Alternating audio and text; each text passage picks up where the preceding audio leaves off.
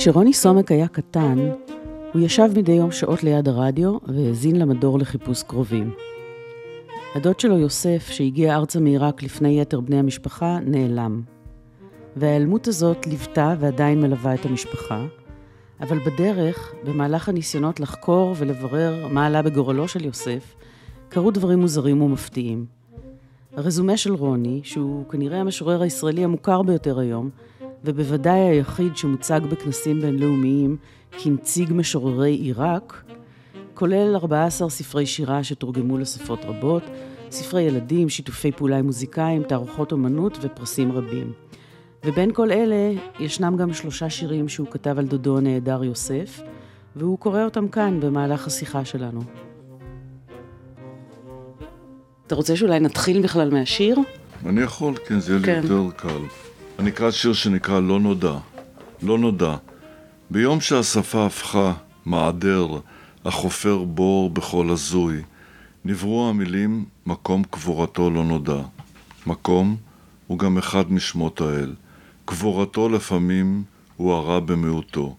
אבל מה זה בכלל לא נודע? איפה הגת הקריסטי שצריך עין חדה? לאן נעלמה זכוכית המגדלת של שרלוק הולמס? מה קרה לאפר הנושר מהסיגר של המפקח קולומבו? ותגידו לקולומבוס שזאת לא חוכמה לגלות את אמריקה, שיגלה איפה דודי יוסף, שהפקיר בבגדד סוס ובא לדהור במלחמה שקראו לה שחרור. אפשר לשחרר אדמה, עבד, או ריצ'רד שתקוע בגף שמלה. אבל אי אפשר לשחרר את חוטי התפירה שתפרו להביא חליפת שבת שאותה נשבע ללבוש ברגע שיפגוש אותו. והשיר הזה נכתב אה, שנים רבות אחרי הרגע שבו התחלנו לחפש אותו. לא התחלנו, התחיל. שירים קודמים שכתבת עליו, דרך אגב, מופיעים בלי שמו המלא. נכון. עכשיו הסיפור הוא כזה, מיום שאני זוכר את עצמי, אנחנו גרים במעברה על גבול חולון בת ים, ואבא שלי עוסק בשני דברים. אחד, בלעבוד ולנהל משפחה, והדבר השני, הוא מחפש את האח שלו. ואז אני שומע את ה... שהגיע מעיראק לפניו, שהגיע מעיראק לפניו, הוא הגיע ב-1944, הוא היה בעיראק אה, בצבא הבריטי, הוא היה, היה בשירות המטאורולוגי, גבר יפה תואר ששלט באנגלית, בצרפתית, בעברית, בערבית. הוא מגיע לארץ, הוא כותב מכתבים, כולם בקשר איתו, וב-48 פתאום הקשר נפסק. והוא היה לא בעל משפחה, זאת אומרת, לא, הוא היה לב- לבד, ועכשיו אה, הדודים שלי שמגיעים לארץ ב-1951 מתחילים לחפש אותו, בעיקר דוד יעקב, האח של אמא שלי ומי שהיה שותף של אבא שלי בעיראק, הם עבדו יחד, אותו דוד יוסף, אבא שלי אבנר, שנקרא בעיראק עבדאללה, ואותו יעקב. במה הם עבדו? היה להם בית מסחר לבגדים. הם תפרו ומכרו. ו... בבגדד? בבגדד. זאת אומרת, אני נולד בבגדד אחרי שהיהודים עולים, כי למשפחה הייתה נתינות בריטית, ויכולנו להישאר. בכלל זו משפחה משונה, חלק עלו ב-51, אותו יוסף עולה ב-44, אנחנו עולים ב-53, אבא של, אבא, סבא שלי והאחיות של אבא שלי ב-61. אה, הסיבה, זאת אומרת, אומרת, הם חיים בבית מפואר, שבספרים על בגדד יש ויכוח אם היו בו 20 או 18 חדרים, ואבא שלי מרגע שהוא מגיע לארץ, הוא מחפש אותו. עכשיו, מה זה מחפש אותו? אמרו לו שראו את יוסף במכון המטאורולוגי בחולון, והוא נוסע. עכשיו, אין אז טלפונים, לא סלולריים ולא רגילים, ואנחנו מחכים בלילה לראות את אבא שלי חוזר. ואנחנו מבינים, לפי ההליכה שלו, שהוא לא מצא אותו. אנחנו מבינים שקורה כאן משהו מוזר. הרי כבר הייתה מדינת ישראל כשאתם עליתם. נכון. אז כבר היו מוסדות, כבר היו רישומים, כבר היו... כבר הייתה משטרה, כבר היה... היה, היה הכל, ושולחים לכולם מכתבים מהארץ, ו- והם עונים, אה, אה, נגיד, יעקב בן משה כותב ב-31 לשמיני 1952, אה, יוסף סומך בן מנשה, חבר וקרוב שלי, עלה ארצה בחודש יולי 1944, בלתי לגלי באוטו מסע מעיראק. כשהגיע ארצה כתב לי כמה מכתבים בזמן שהייתי עוד בעיראק. הכתובת שלו הייתה ברחוב סלמה בתל אביב, מספר תיבת הדואר 24. בתחילת שנת 48 הפסיק לשלוח מכתבים וגם לא לשלוח לדוד, לדודים שנמצאו בהודו ולא ידעו איפה הוא. אחרי ש... שהגעתי ארצה במאי 51 התחלתי לשלוח ולחפש ולפי כל הסימנים ששמעתי מידידים נדמה שהוא עוד בחיים אחרי מלחמת השחרור אבל לא יודע איך לברר את העניין. אני מבקש להודיעני אם יש אפשרות להתקשר, לחפש או לפרסם.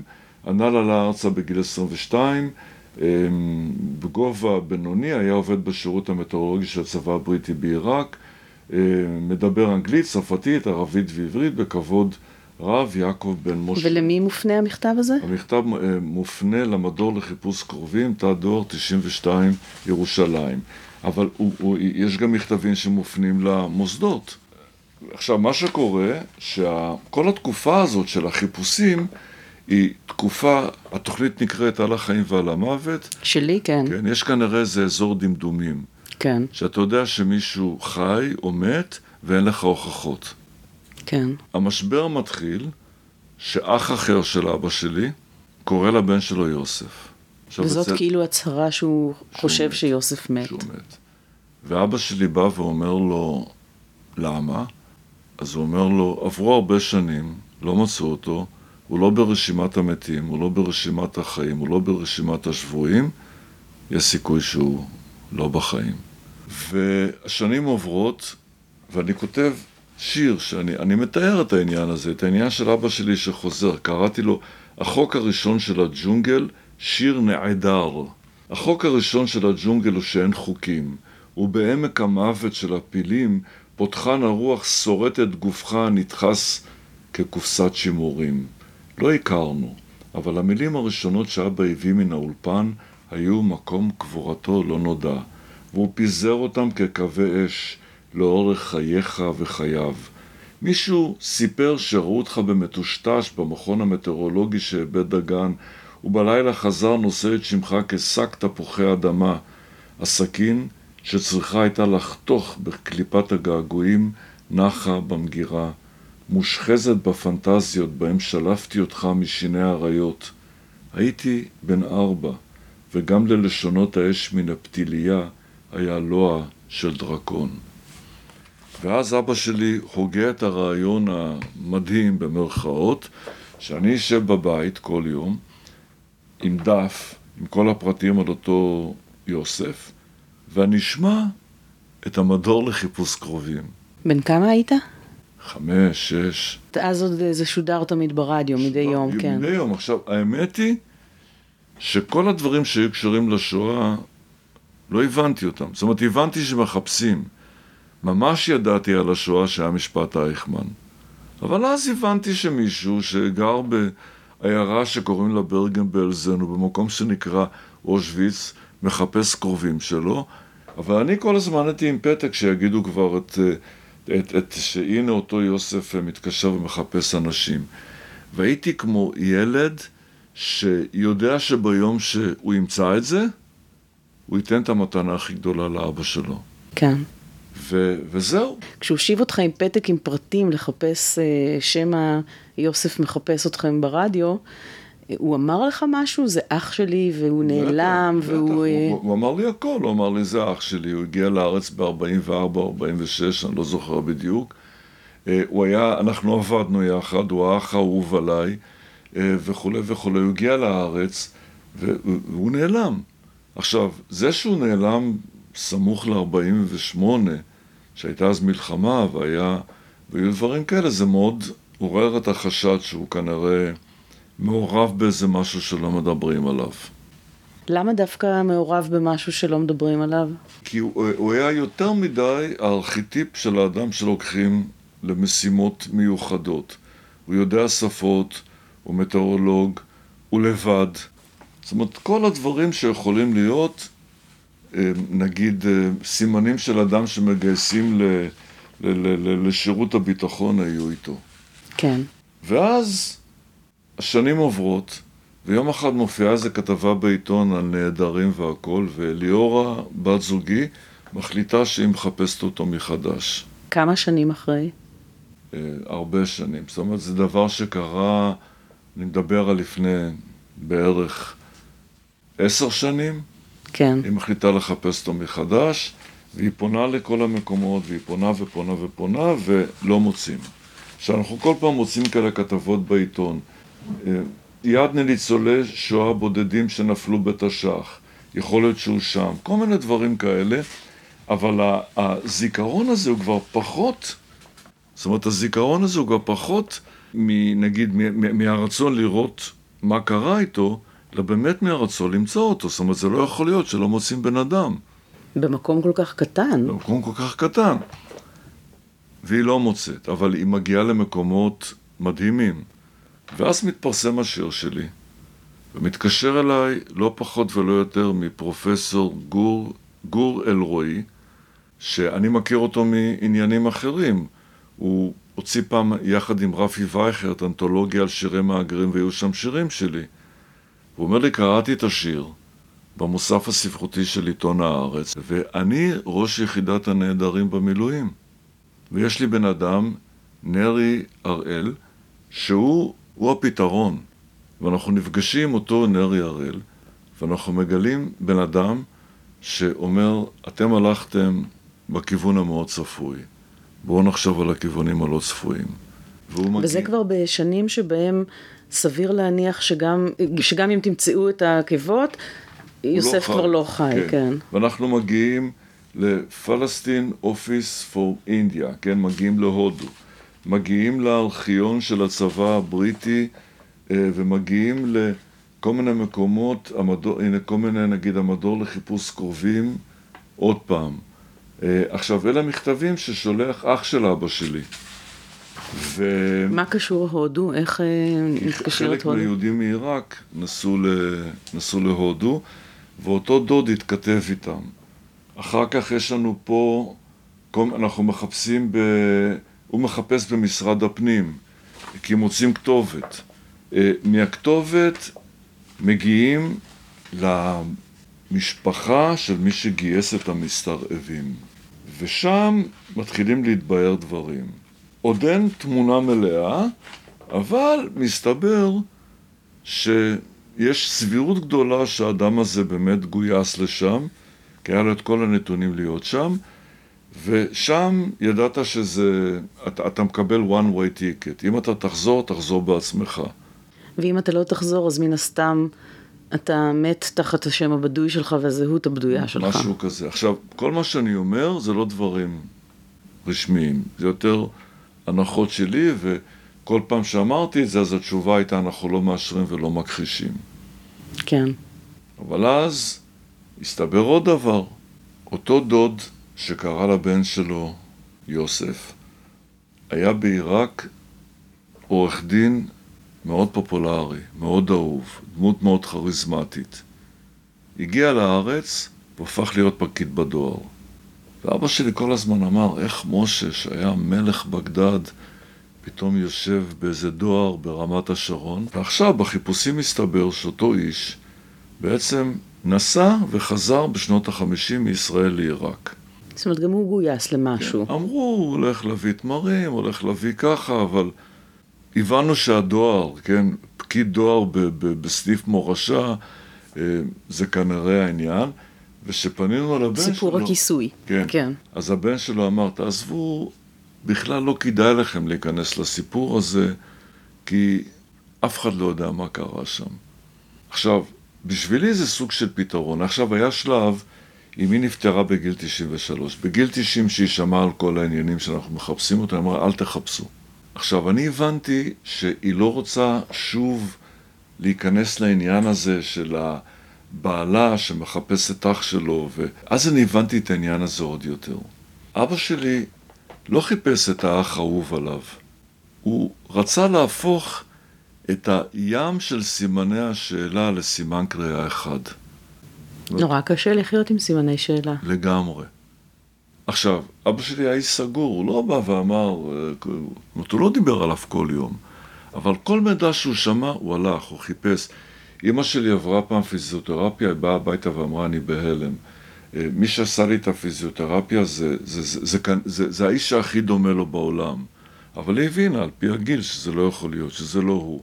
והיא לא חשבה מיד שזה בנו או משהו כזה? לא. אבל, אבל, אבל העניין הזה שחיה משפחה, שהנה עובדה שאני כותב על זה, שאני כותב, שאני מזכיר את זה. עכשיו, למה אני אומר את זה? כי זה לא דבר שאמרו לי, בוא ותכנס ל... אני יודע, בוא ותהיה במחפשים. אבל זה ריחף כל הזמן בחדר. עכשיו, לי בתור ילד היו חלומות שהנה אני, אני אמצא אותו. שאני אגיד להם, אני שמעתי במדור לחיפוש קרובים, ואני אקבל את, ה, את הקרדיט הגדול כ, כ, כזה שבעצם, אה, נגיד, פותר את הפאזל המשפחתי. זאת אומרת, זה דבר שמאוד מאוד, אני נשמע עכשיו כמו מדליק משואות, מאוד העציב את החיים של אבא שלי. אני מתארת לעצמי שזה לחיות עם איזה, גם אם הוא אדם סגור, כן. שיושבת איזה עננה מאוד כבדה על הבית. לא, והוא מגיע לישראל, ואותו שהוא בישראל, הכל ייפתר. זאת אומרת, אני רואה את המכתבים, אני רואה את הדברים, אני רואה את ה... זה אחד הדברים שדחפו אותו לבוא? לא. הוא בא כי אמא שלי רצתה להיות עם האחים שלה. אבל פה, פה, פה נגיד את רואה שהנה, דבר אחד הוא אמר, שאומנם מכיר את משה סומך, אחיו של יוסף, אם תרצו לכתוב ליוסף סומך, אסור לפי הכתובת הזאת. שמעון יוסף זה הבן אדם שגייס את המסתרעבים. כל מיני. עכשיו... מי ניהל את התיק הזה? זה אתה? לא. אבל הנה פה, את רואה, הוא כותב, בתשובה למכתבכם מיום זה וזה, 57, מצרף את תלוש התשובה עם כל הפרטים, מספר התיק, תסבירו, תבהירו, זאת אומרת, גם האח השני מחפש אותו. כן. הקטע הזה של להיעלם, זה, זה דבר שנגיד, אה, אבא שלי אמר, זה מאוד מתאים למשטרים כמו עיראק, שפתאום מישהו נעלם. משטרים פשיסטים. כן. וכאן זה דמוקרטיה, מה, אין רשימות, לא יודעים, לא ככה. עד שבאמת הגענו לקטע הזה של האפשרות של המסתרבים, ששם באמת זה לא היה כלול. בתמונה לה... שמצאת, הוא יושב על סוס. זה בעיראק. הוא, הוא רכוב על סוס, אבל הוא רוכב עליו לבוש בחליפה. כן, כן, הוא היה... זאת אומרת, זה, זה כנראה צילום, לא, הוא היה, הוא אהב סוסים. כפי שהזכרת בשיר כן, גם. כן, הוא אהב סוסים, אהבת.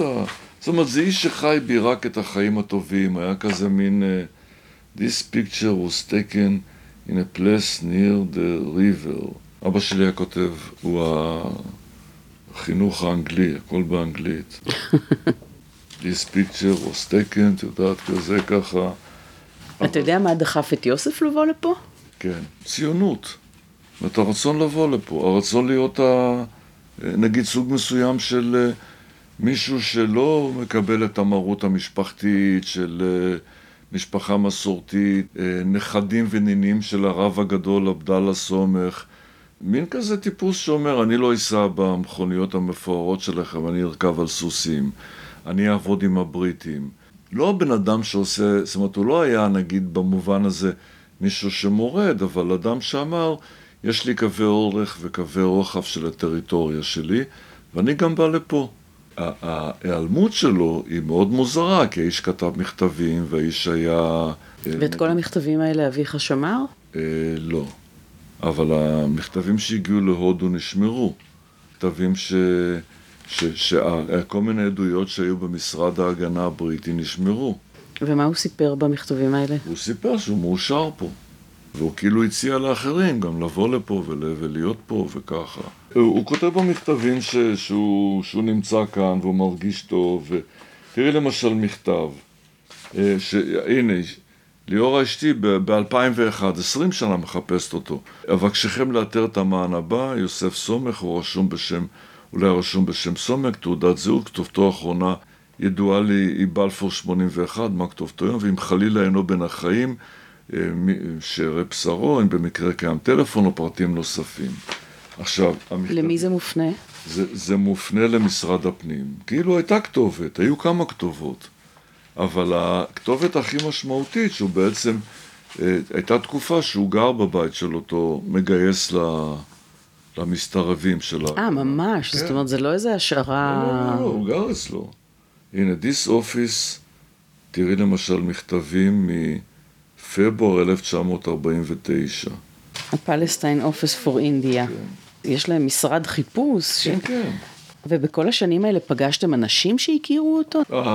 אבא שלי פגש אנשים, והתגובה של כל אחד הייתה, יוסף הוא האיש הכי נפלא שהכרתי. יוסף הוא איש מקסים, הוא, הוא, הוא כזה, את יודעת, בהגזמות, הוא שחקן קולנוע, הוא ככה, מין איזה משהו, ובגלל זה גם ההיעלמות שלו הפתיעה אותם. כן.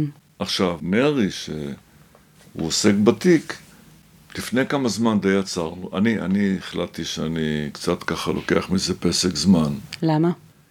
כי, זאת אומרת, אני הרגשתי שאנחנו אה, אה, נכנסים למקום אה, שהופך להיות מ, מדרך עפר לאוטוסטרדה ומאוטוסטרדה ללבירינט. ו... אבל זה פסק זמן, כי הגור אלרועי ונרי הם, הם אנשים מדהימים, אנשים שגם אה, יש להם קילומטראז' של הישגים יוצא מהכלל, הם כל פעם מגלים דברים ועושים דברים, והם צריכים אה, לראות שכל המ... כל ה... כל קווי הזינוק שהם סימנו גם מגיעים ל... לקו סיום. כי אתה יודע, עברו כל כך הרבה שנים, שגם אם היו כל מיני דברים, הרי שמוגנים על ידי כל מיני חוקי סודיות, זה כבר אמור להיות פתוח. נעלמו, הנה בגלל זה הגענו למסתערבים. עכשיו, הקטע שהבת של אותו שמעון מהמסתערבים, היא גם הייתה במוסד. וכנראה שממנה הרבה יותר קשה להוציא פרטים מאשר ממנו. זאת אומרת, זה אנשים שמראש נכנסים לתוך, אה, אני לא יודע מה, לתוך דינמיקה של סודיות. כן. והסודיות הזאת היא מאוד מפתה, כי זה אומר שיש דברים ש... שמנסים להסתיר. עכשיו, אני, אני מסוג האנשים שמישהו אומר לי, אני אומר לך משהו בתנאי שלא תגיד, אני אומר, אל תגיד. כן. כי אני, זאת אומרת, אני יודע שאני יכול לפעמים בצורה כזאת או אחרת לא לשמור או לפלוט משהו, אבל במקרה הזה זה מאוד מעניין. זה מעניין מכיוון ש... אני כאילו רוצה לסגור איזה מעגל. אני חושב שיש לי פה את החלק מההתכתבות עם אותו נרי. או, הנה, פה... לא, אלה האנשים, האנשים האלה שמתעסקים בחיפושים, זה פשוט לא ייאמן. הנה, ארכיון המדינה, מספר התיק, מספר הזה, כל הזמן, זה, זה, אין, אין, אין סוף לדברים האלה. הארכיון הציוני המרכזי. כי היום זה כבר באמת חיפוש במסמכים ולא כן, חיפוש אנשים. כן. אתה משלם 200 שקל והם פותחים לך כל מה שאתה רוצה וכל מה שככה. כי בתקופה שאבא שלך חיפש זה עדיין הייתה תקווה לפגוש אנשים ש... בטח, זה רק אנשים. הנה ארכיון צה"ל. אז יש להם כל מיני בילוי, המשכתי הבירור עצמאי בעניין יוסף זה וזה, ארכיון עיריית תל אביב, ארכיון ככה.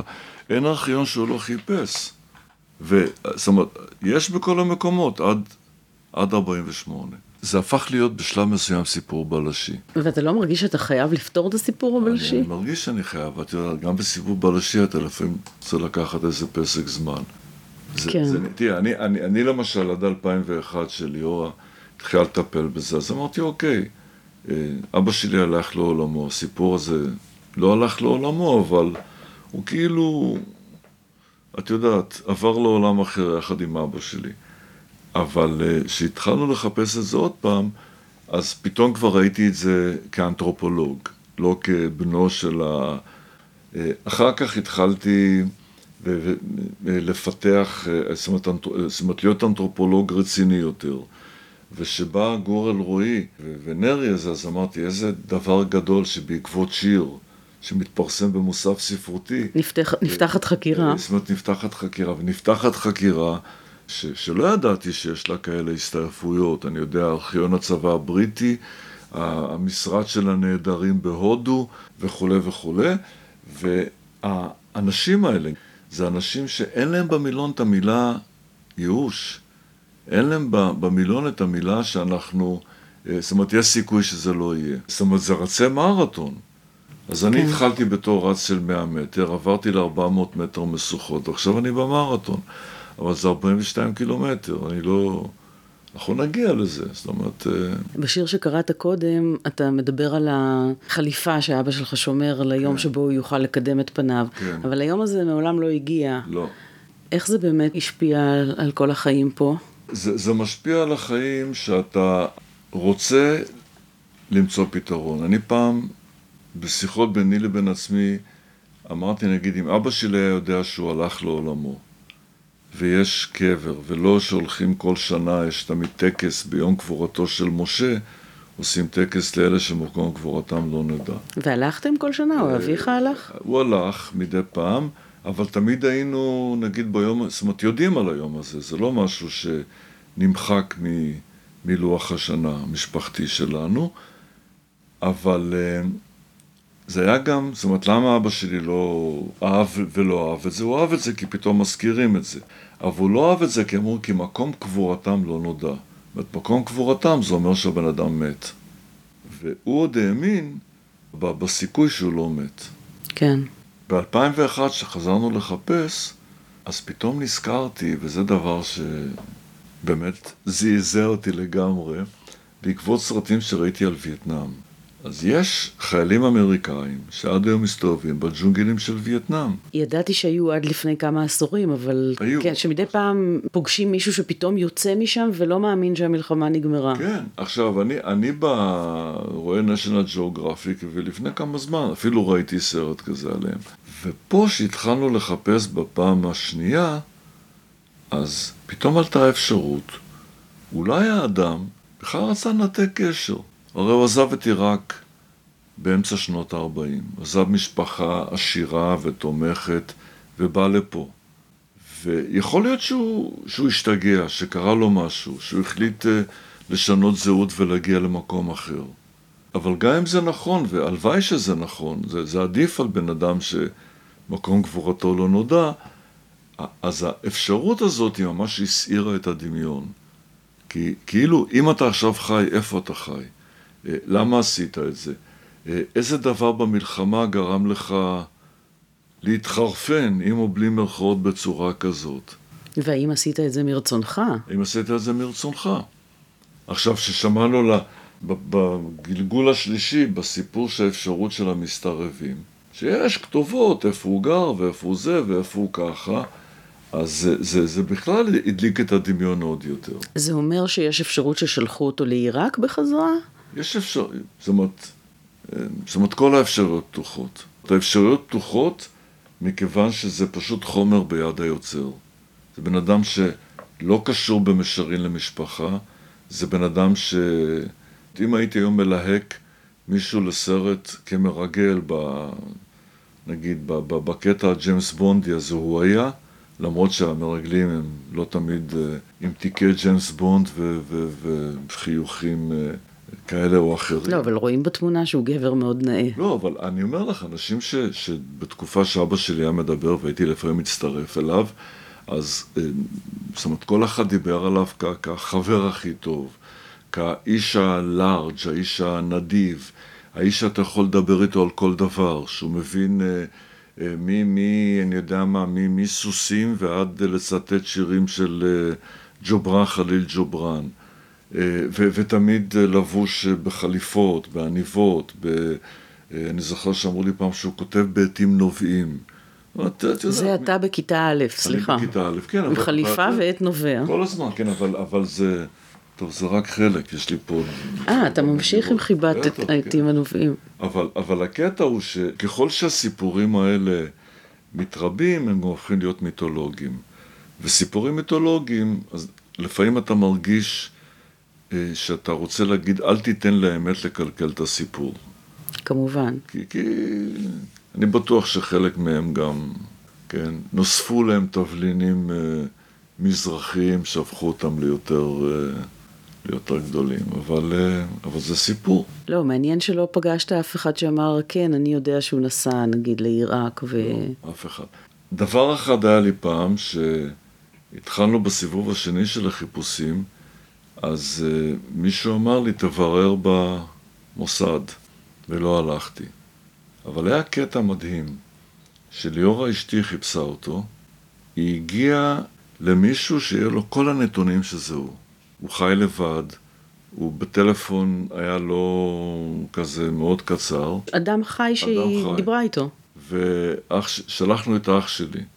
אז הוא הגיע לשם והסתכל בתיבת הדואר וראה שיש מחברת חשמל יוסף אה, סומך וזה, ואז בשנייה שהוא היה צריך להחליט הוא לא עלה, לא עלה עליו הביתה.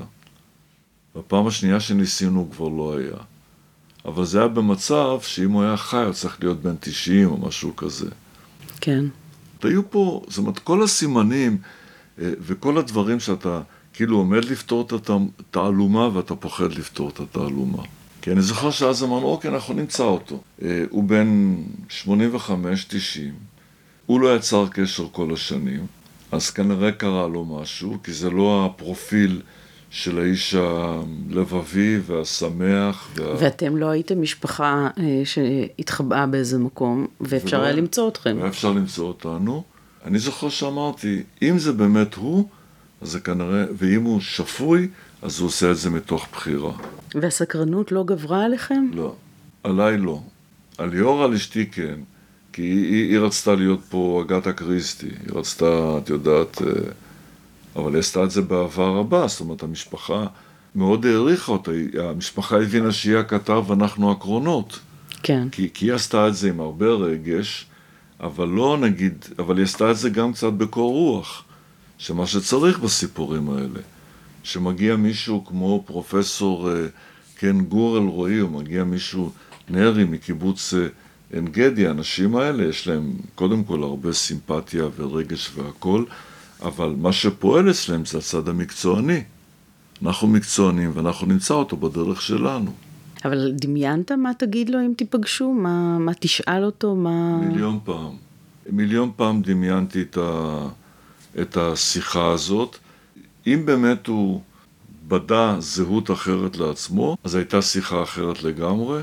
שום שאלה מהשאלות שהייתי רוצה לשאול אותו היא לא שאלה מאשימה, היא לא שאלה למה עשית את זה, היא לא, היא לא, היא לא, כי, זאת אומרת, אני מבין שכל אחד, איך, איך כתב פעם אברהם חלפי, כל איש ואיש הוא אפיפיור קטן בוותיקן חייו. ואני אמרתי, זהו, זה, זה הוותיקן חיים שלו, והוא יעשה בו מה שהוא רוצה. אבל uh, תספק תשובות. זאת אומרת, אל תשאיר אנשים, ב, ב, נגיד, במתח כזה שהם לא יודעים איך כאילו, אני יודע מה, אה, בשפה של היום לחשב מסלול מחדש. אם באמת אה, הוא לא מת בשלב המוקדם כן. ההוא שבו התנתק הקשר, אז אנחנו אומרים שהיום קרוב לוודאי הוא כבר לא בחיים, אבל אם הוא יתנתק מרצונו, יש אפשרות שיש לו צאצאים. נכון, נכון. חש, חשבתי גם על זה, אבל אם נגיד הבן אדם מתנתק, אז לפי דעתי הוא יתנתק טוטאלית. הוא שינה שם, הוא שינה זהות, יכול להיות ש...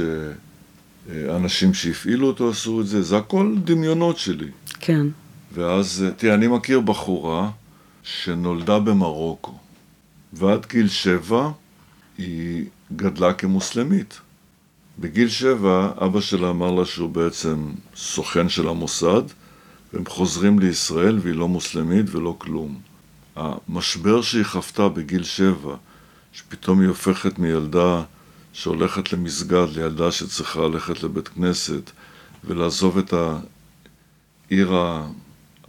במדינה הערבית שהייתה בה ולבוא לפה לישראל, זה לא דבר שהוסיף לבריאות הנפשית שלה. כן. זאת אומרת, מבחינתה היה עדיף להמשיך לחיות שם ולהיות נסיכה מרוקאית, אני יודע, אני... ו- וזהו, מאשר לבוא פה ופתאום... Uh, את יודעת, לעבור מבגדי הנסיכות למכנסיים קצרים וסנדלים. כן. והסיפור שלה הוא סיפור שמאוד uh, אמר לעצמי, אם הבן אדם בנה זהות אחרת, אל תקלקל. לצאצאים שלו, שכנראה להם הוא לא סיפר את, ה, את האמת. זאת אומרת, יש, יש פה כל כך הרבה, אה, נגיד, מרכיבים של סיפור מתח, שהצד הרגשי מנצח את הצד העובדתי. אילו אני הייתי כותבת על זה סיפור מתח, הייתי שמה אותו היום בתור ג'נטלמן אנגלי. כן. אמרת שהוא עבד אה, בשביל הצבא הבריטי. נכון. אז גם זאת אפשרות הרי. נכון, הוא עבד בשביל הצבא בעיראק, אבל הוא בא לארץ, ופה בארץ אה, אה, כנראה ידעו על כל הכישורים שלו, ולקחו אותו לדברים שקשורים לזה. אני חשבתי שכל הזמן שלקחו אותו לשירות המטאורולוגי, לדברים האלה, אבל מרגע שנרי אה, עלה על העניין ש... שהוא היה ברשימה של אלה שאיכשהו, בדרך זו או אחרת, קשורים למסתערבים. זה תפנית בעלילה. השירות המטאורולוגי הוא סיפור כיסוי להסתערבות, וכמו שהדוד בדואר הוא סיפור כיסוי למשהו כנראה. כן, כן, אבל ה... ה... איך זה שאותך לא ניסו לגייס עדיין למוסד? אני, אני, אני עם הפה הגדול שלי, כן, הייתי יכול... אה, כן. אה, מספיק שאני מגיע לשדות תעופה, פותחים את הדרכון ורואים יליד בגדד ומתחילות החקירות. כשאני מגיע לאלבניה, או אני מגיע... לא, אמריקה והכל זה בסדר. אבל אני לא עושה... דר... יש לי דרכון עיראקי. באמת? שלא חודש. כי אנחנו לא גורשנו מבגדד, כמו כל היהודים שהיה להם לסה פסה, one way ticket. אני, זאת אומרת, אנחנו נשארנו ב- בעיראק, ובעצם אבא שלי, אימא שלי ואני עוזבים, כי אנחנו אמרנו שאנחנו נוסעים כתיירים. אבל uh, יש לי דרכון עיראקי שאפשר לחדש אותו בחצי שעה.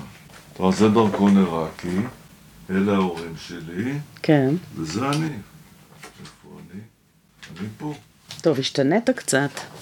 יש לי תעודת לידה עיראקית. רואה? זה מצוין ששמרת את כל זה. זה ההורים שלי שמרו, כן. אני מייצג את עיראק בפסטיבלי שירה בינלאומיים. כן, זה קראתי בראיונות איתך, שאתה אומר שהם תמיד אומרים שאתה מה... כן, כן אני, אני מגיע לשם, הנה הגיע הנציג העיראקי וזה. הוצאתי ספר עם שני משוררים עיראקים גולים. כתבו עלינו, על אחד מהם, על סאלח אל-חמדני ועליי. שהצרפתים עשו מזה עניין. הם כתבו, הם נולדו באותה שנה, באותה עיר. יכול להיות שהעגלות של ההורים שלהם נפגשו. כן. הוא חייל בצבא העיראקי, אני חייל בצבא הישראלי, ואנחנו נפגשים. כן. זה ספר נורא ככה כזה... עם כל הצילומים האלה של אה, בגדד לך בכלל, אבל אין זיכרונות אין. משם. אבל יש לי, יש לי משהו שאין לאחרים. זיכרונות יד שנייה. בגלל שאין לי זיכרונות, אני חקרתי, שאלתי. כן. וזה הגיע לאבסורד שפרופסור ששון סומך כתב את הספר שלו, הספר שלו, בגדד אתמול, הוא היה מתקשר אליי לבדוק כל מיני מקומות שהוא מתאר אותם, אם זה באמת ככה. על פי הזיכרונות יד שנייה שיש לי. אני זוכרת פעם איזה ראיון שנתת שנחרט בי, כי זה היה כל כך דרמטי, בזמן מלחמת המפרץ הראשונה, כן. שסיפרת שבגלל שראו את זה כל הזמן בשידור חי בטלוויזיה, שאימא שלך אמרה, הנה, הנה, אתה רואה, פה עשינו ככה, ובום, זה הופצץ. כן, זה ו... לגמרי ככה. בשידור כי... חי. כן, כי, כי היה גנרל שוורץ, שוורצקופ, הייתה לו אנטנת מרצים, הנה הגשר של החידקל, בום, אין גשר.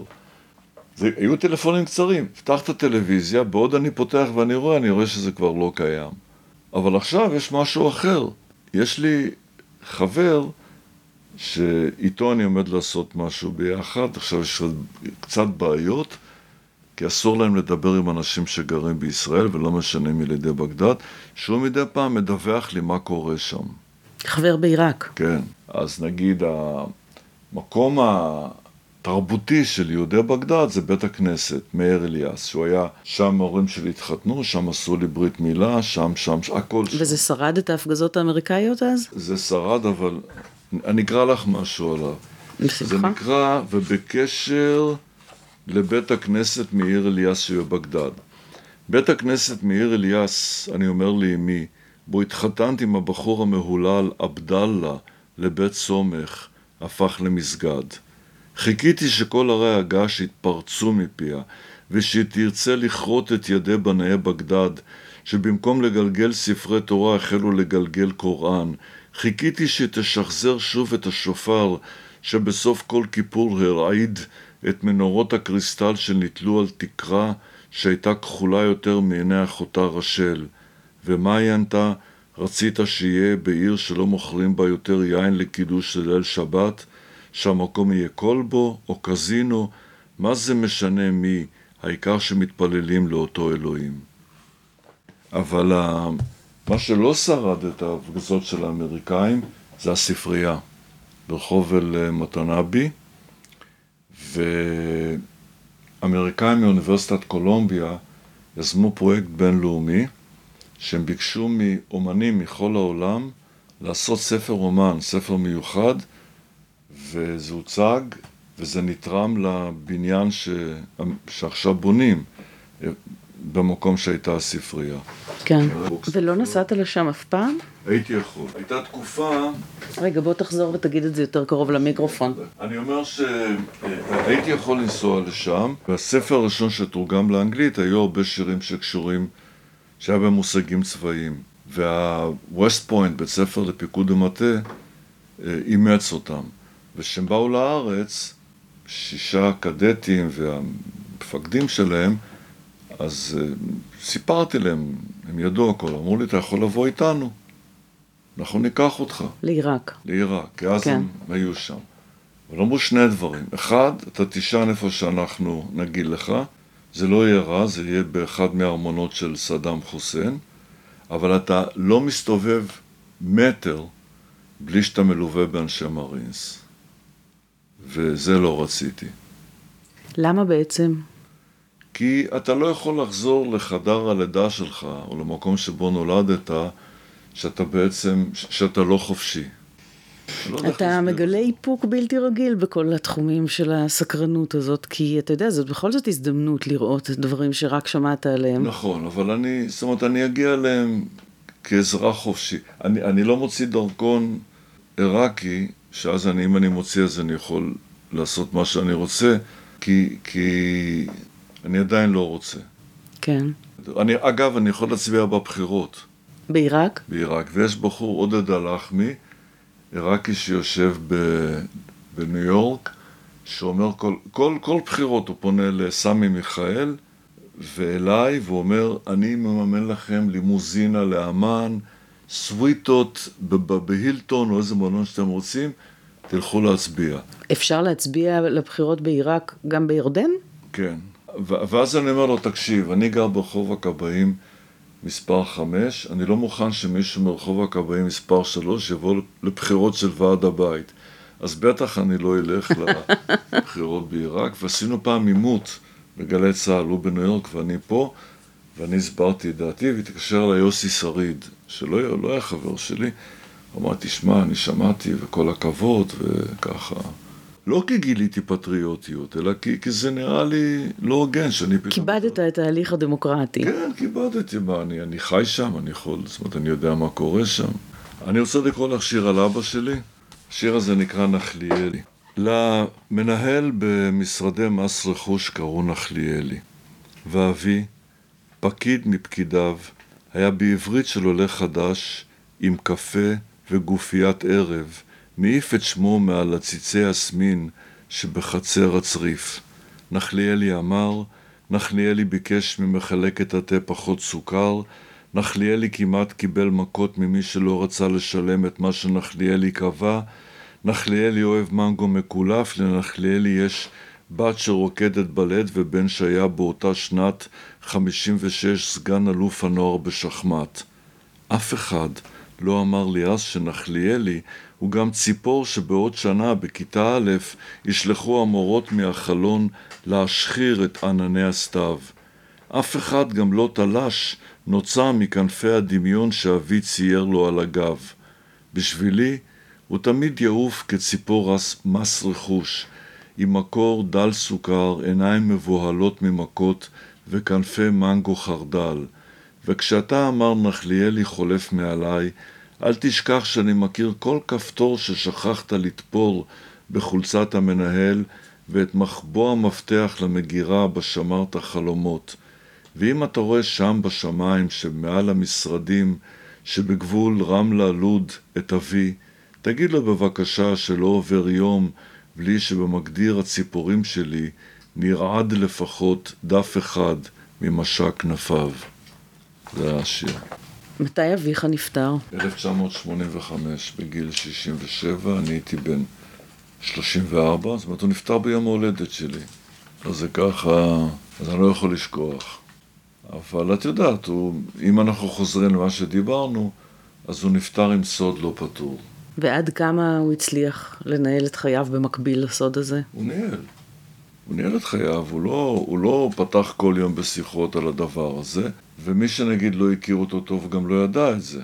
הוא לא שם את זה בקדמת חלון הראווה של חייו, אם אני מנסה להיות פיוטי במה שאני אומר, אבל היה ברור שאי שם בתוך החנות הזאת שנקרא לה חייב, זה היה המדף הכי מרכזי.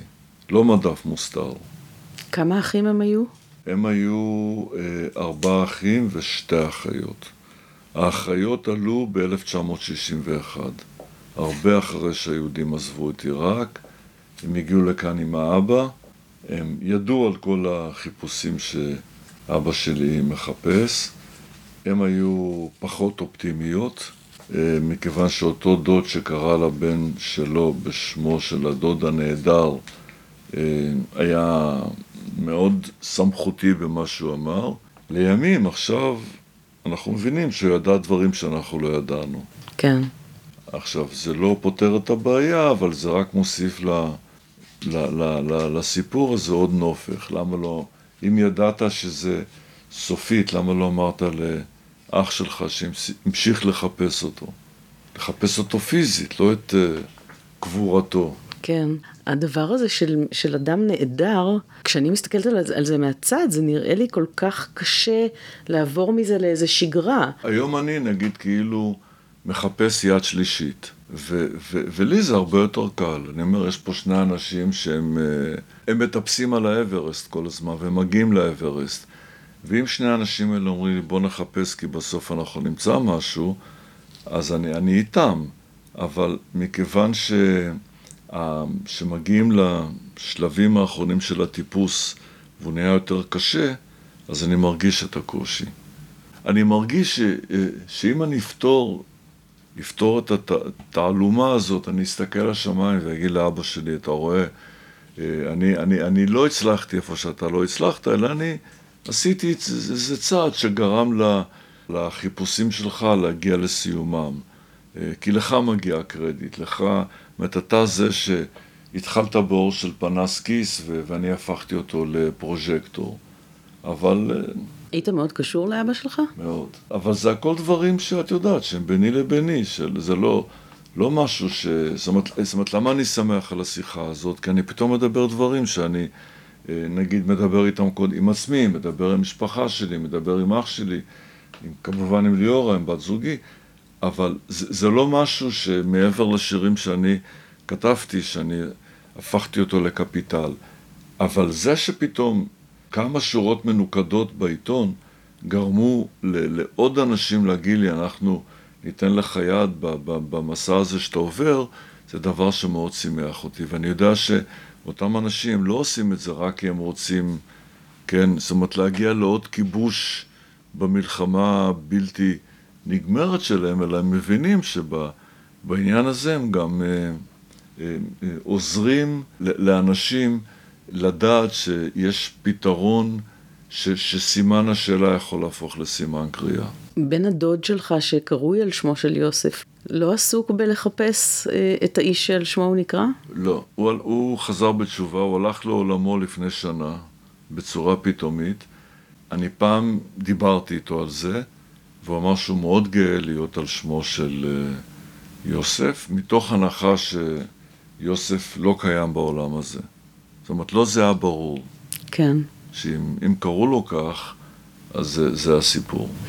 והחליפה הזאת שאבא שלך חיכה ללבוש ביום שהוא יפגוש אותו, החליפה המטאפורית, אה, הוא התכונן לזה? הוא דיבר איתך על מה יקרה אם הוא ימצא אותו, איך הוא דמיין את המפגש, או...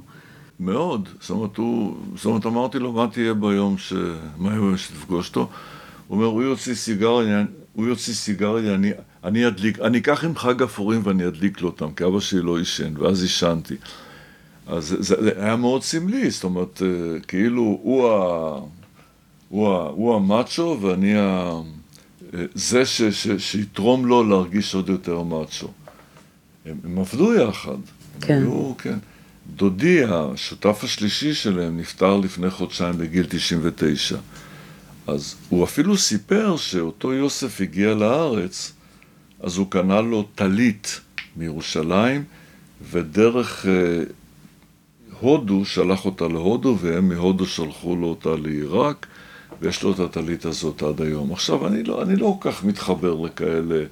סמלים וסימנים, אבל זה מראה ש, שאנשים כאילו נאחזים בכל דבר.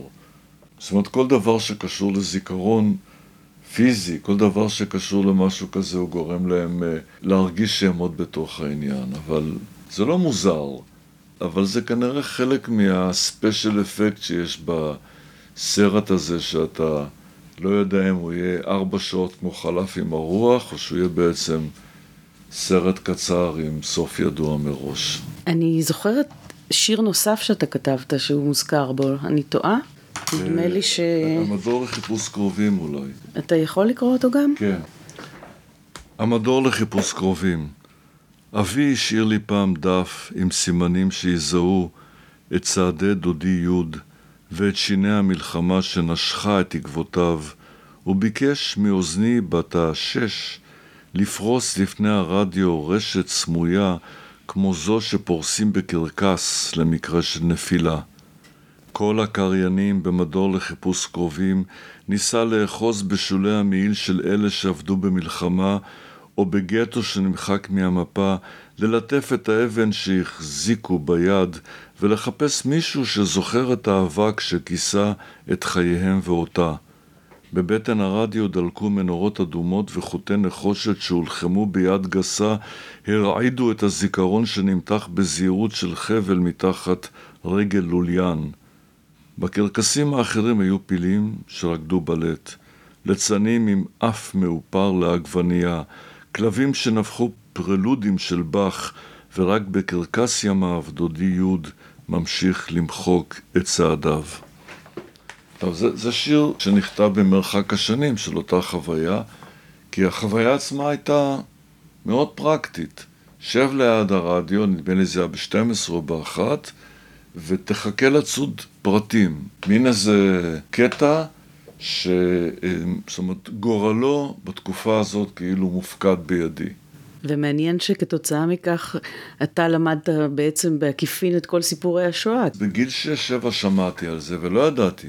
זאת אומרת, אני, אני ממש הייתי חדור מטרה למצוא פרטים על אותו דוד, ועל השואה ידעתי יותר מאוחר, כשהייתי בן תשע או משהו כזה.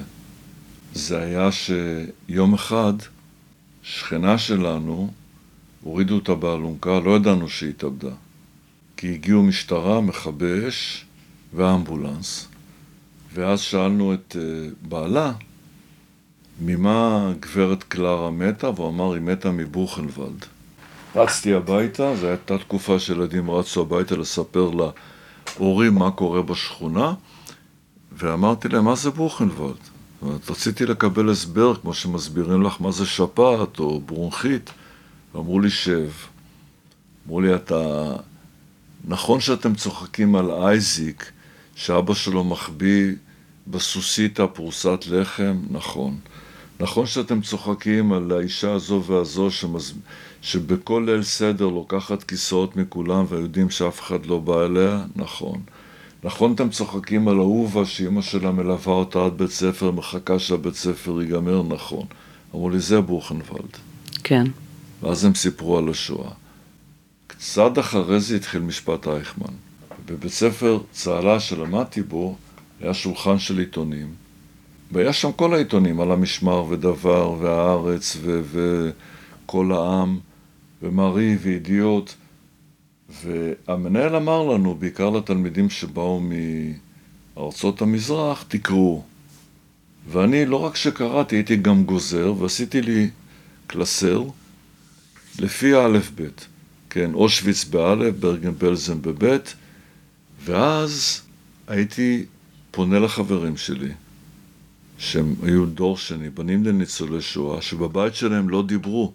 והייתי מזמין אותם אליי הביתה, ואומר לו, איפה ההורים שלך היו? במחנה הזה, פותח, קורא לו, וככה אני, ה... יליד עיראק, הסברתי לילדים האלה למה ההורים שלהם צועקים בלילה, למה ההורים שלהם מגרדים את הסיד מהקירות, וזה היה, כשאני חושב על זה היום, זה היה סוג של לקחת אנשים ולפתור להם במרכאות את הכדור האש הזה שמסתובב בבית והם לא יודעים בעצם מי הדליק אותו. גם להם קרוב לוודאי, דרך אגב, היו כל מיני דודים נהדרים ש... לא, לגמרי. אני זוכר שפעם אבא שלי חזר, אנחנו גרנו בנווה משכן, שכונה של מפוני מעבורת, ואז זה מרפסת מול מרפסת, אה, והוא אמר שהוא היה באיזה מקום לחפש, כי אמרו לו שהאח שלו שם, והוא חזר, והשכן אמר, תשמע, זה נורא עצוב, אבל... אומר לו, אבנר, אבל יש לך אחים ויש לך אישה שיש לה תשעה, אני עוד לא יודע כמה, אה, ואנחנו לבד, מי ניצולי שואה. כן. זאת אומרת, אה, אל... זאת אומרת, תעשה עניין, אבל לא יותר מדי עניין, כי יש לך עוד מקומות שאתה יכול להתנחם בהם. אנחנו, כל המקומות האלה נמחקו. כן. וזה היה מאוד, אה, מאוד ככה דרמטי להגיד את זה. אבל כאמור, סימן שאלה זה דבר מאוד קשה. כן. אחת המילים הכי קשות בעברית והכי מדויקות זה המילה חלל. חלל זה חומר של אדריכלים. כי יש לאדריכל חלל, הוא ארכיטקט והוא צריך למלא אותו. או של פיזיקאים, כמו הבת שלך. כן. אבל, כשאתה אומר, הוא השאיר חלל, אתה מדבר על דבר שהוא קיים, ואתה לא רואה אותו. זאת אומרת, אתה, אתה יודע שיש עוד בן אדם שאתה לא רואה אותו כי הוא חלל, כי הוא, כי הוא שקוף. זה חלק מהארכיטקטורה של החיים שלך מרגע זה. אבל אילו היית יודע מה קרה לו, הוא עדיין נעדר, נלקח. לו למשל היית מקבלים איזו תשובה שהוא נהרג במלחמה. נהרג, אז היה לו קבר, והיינו מאוד מצטערים, ועולים כל שנה לקבר שלו, ואומרים את הדברים האלה, אבל האפשרות, האפשרויות האחרות הן אפשרויות של פנטזיה. אה, אולי הבן אדם נמאס לו מכל הסיפור הזה, והוא שינה שם, והוא יושב עכשיו ב... אני לא יודע מה, בקנדה או בארצות הברית, ואולי הוא הפך, אה, בגלל שהוא אוהב סוסים, למין איזה קאובוי, ויש לו איזה חווה שם, ולמה אתה לא אומר? היינו באים לבקר, מכירים את הסוסים שלך, עוזרים לך בלתת לסוסים האלה שמות. היינו שמים את העוקף זיכרונות הזה על, עליהם ממש. זה העניין. זאת אומרת, העניין זה, זה לא רק לחפש אותו פיזית, זה לחפש את הסיפור. וככל שהסיפור הזה הוא יותר, אה, נגיד, אה, מסובך, אתה מבין שאתה בעצם נכנס ללונה פארק. ואתה לא יודע על מה אתה עולה, על גלגל ענק, או אתה ברכבת שדים, או רכבת הרים, כל האפשרויות פתוחות. כן. זה הדבר ש... שנגיד מאוד מסקרן שאתה מדבר על אה, נעדרים. אבל אתה מקווה לאיזושהי תשובה, נכון? למרות שהתשובה תנטרל את כל האפשרויות הפנטסטיות. נכון, נכון, זאת אומרת, אה, אני לא אגיד שכל תשובה תתקבל באהבה, אבל צריכה להיות תשובה. כן. כי, כי אחרת אתה, אתה נותן לדמיון לעבוד שעות נוספות. אה, זה אולי טוב מבחינה פיוטית, אבל יש מציאות שהיא יותר חזקה מהפיוט הזה. כן. תודה רבה, רוני. בשמחה. תודה לך.